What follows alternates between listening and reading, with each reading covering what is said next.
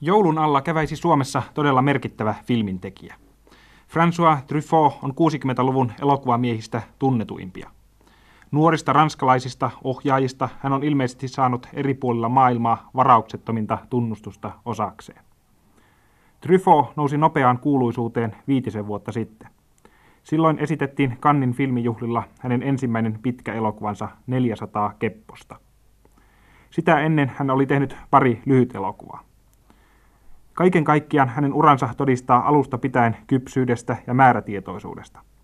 Hänen äidinkielensä on elokuva. Truffaut on ohjannut neljä pitkää elokuvaa. 400 kepposen jälkeen hän teki teokset Ampukaa pianistia, Jules ja Jim ja viimeksi elokuvan Pehmeä iho, josta tässä taidekatsauksessa oli puhetta. Harvoja elokuvan tekijöitä jäljitellään nykyään yhtä paljon kuin Truffauta. Esitänkin kysymyksen itse ohjaajalle. Muutatteko ehkä juuri tästä syystä tyyliä huomattavasti jokaisessa filmissänne? Pakennetteko jäljittelijöiden aaltoa?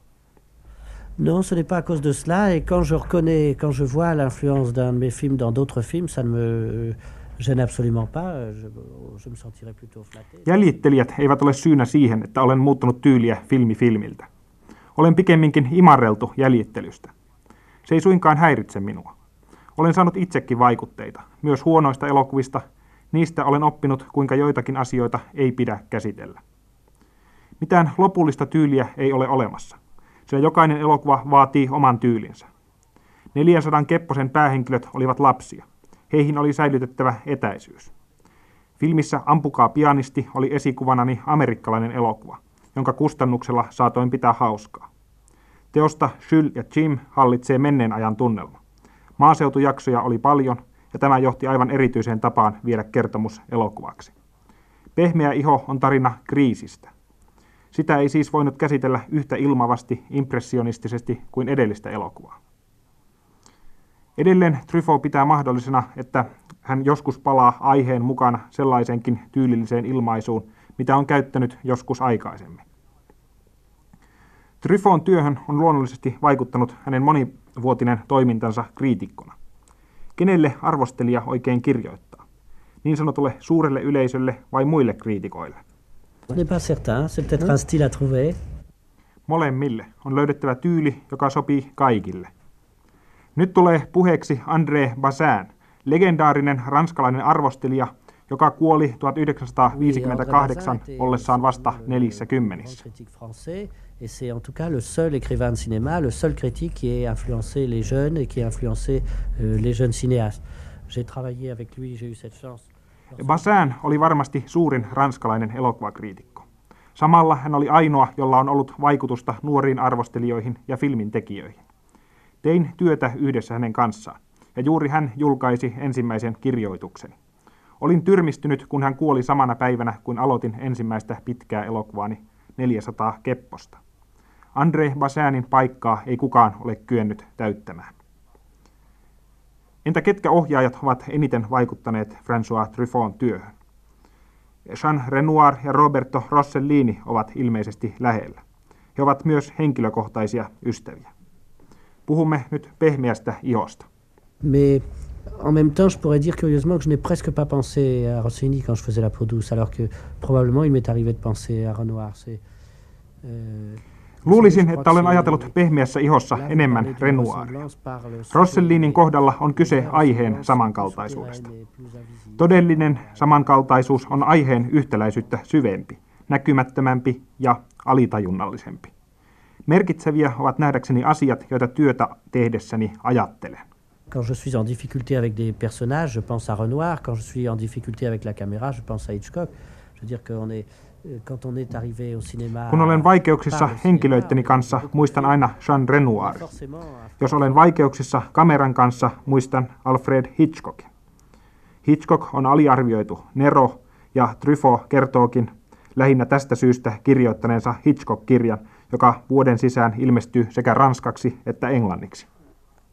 Mikä on paras teoksenne? Je ne sais pas, vous savez, je n'ai pas de jugement sur mes films. Je, celui que je préfère, c'est le sketch français. En voi arvioida tarpeeksi pätevästi omaa työtäni, mutta lyhyt osuuteni Rakkautta 20-vuotiaana filmiin miellyttää minua ehkä eniten. Puolessa tunnissa ei ehdi tehdä yhtä paljon virheitä kuin puolessa toista. Tryfo on joskus ilmoittanut pitävänsä Ampukaa pianistia elokuvaa ainakin osittain epäonnistuneena. Mistä syystä? Oh, dans le sens que c'est un film qui n'a pas eu beaucoup de succès, que les gens n'ont pas beaucoup aimé. Se menestyi muita teoksiani heikommin, eikä yleisö pitänyt siitä. Se oli pastissi, mukaelma jo olemassa olevasta tyylistä, mustasta, pienimuotoisesta amerikkalaista elokuvasta. Elokuva oli tehty kunnioittaen, hieman ironisoiden. Yleisö piti sitä kuitenkin pilailuna, mutta se olikin kunnian osoitus. Otatteko elokuvissanne kantaa ajankohtaisiin ongelmiin? Non, je crois que je suis moins actuel, oui. Je m'intéresse aux choses qui ne bougent jamais, les rapports entre les hommes et les femmes, et ces choses-là, mais pas les problèmes sociaux ou politiques, non. Truffaut selittää, että niin sanotut ikuiset ongelmat, sellaiset kuin mies ja nainen, ovat häntä lähempänä. Ajankohtaisia sosiaalisia ja poliittisia ongelmia hän ei halua käsitellä. Tryfo ja monet hänen ystävänsä saivat viitisen vuotta sitten tilaisuuden kokeilla elokuvan tekoa, ja he onnistuivat varsin hyvin. Luuletteko, että suojasäätä riittää? Oui, je crois que les metteurs en scène français vont être en difficulté et qu'ils vont peut-être être obligés de travailler en anglais. Luulen, että Ranskassa voi tulla vaikeuksia. Ehkä jo piankin on pakko tehdä elokuvia Englannissa. Seuraavan kahden vuoden aikana tehdään tietty määrä ranskalaisia filmejä Englannissa koska omasta maasta ei ole löytynyt rahoittajia. Seuraavaksi kysyn, onko ohjaaja Truffaut saanut tehdä työtänsä vapaasti? Oui, tout à fait, oui. Oui, c'est une question trop complexe, parce que d'un côté il faut Kyllä, luulen niin, mutta juttu on varsin monimutkainen. Kun on vapaa, tulee aina lisää vaikeuksia, mutta kun ne sitten on voitettu, ovat asiat paljon paremmin. Silloin on täysin vapaa. François Truffaut on melko lyhytkokoinen vähän yli 30. Hän on vastauksissaan nopea ja täsmällinen. Hän on äärimmäisen sensitiivinen, eikä monikaan asia tunnu jäävän häneltä huomaamatta. Aivan saman tunnun on saanut myös hänen elokuvistaan. Teoksessa Pehmeä iho on loistava kohta, jossa päähenkilökirjailija on ennen matinea joutunut taiteen harrastajien haastateltavaksi. Se on suuremmoisen selvänäköinen ja myös painajaismainen kohtaus, täynnä koomisia ja traagisia sävyjä. Ennen radiohaastatteluamme Truffaut oli melkein pari tuntia lehdistövastaanotolla, jossa häneltä kysyttiin vaikka mitä. Viimeinen kysymyksemme. Toiko äskeinen tilaisuus mieleenne pehmeän ihon kirjalliset matineat? Oui, oui, d'en tirer sur le pianiste aussi avec les photographes, oui. Kyllä, hyvinkin. Muistutan, että myös teoksessa Ampukaa pianisti on samankaltainen kohtaus, jossa Asnavuuria haastatellaan.